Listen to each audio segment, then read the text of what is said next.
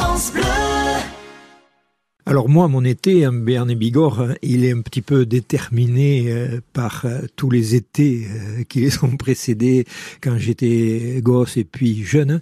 C'est-à-dire que j'ai tendance à remonter vers la vallée de Luce là-bas, et notamment pour la pêche du gavin dans un endroit magnifique qui s'appelle le Chaos de Gavarnie, un endroit où mon père et moi adorions pêcher vraiment tellement que mon père m'a demandé euh, d'y répandre ses cendres une fois qu'il serait mort. Voilà, alors euh, il y a cette attirance euh, pour l'amont du Gave euh, qui me qui me fait toujours remonter en Haute Bigorre à chaque été, c'est comme ça. Et bon, aujourd'hui, je suis toujours très lié à mes montagnes, mais avec quand même une petite variante puisque je suis j'ai découvert depuis les, vallées béarnaises et je suis très lié notamment par exemple avec la vallée d'Aspe où je où je vais aussi à la pêche à la truite mais pas seulement où je vais euh, observer les oiseaux de temps en temps où je vais euh,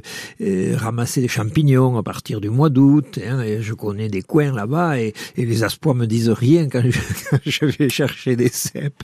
Donc ça prouve qu'ils sont très bien ces aspois.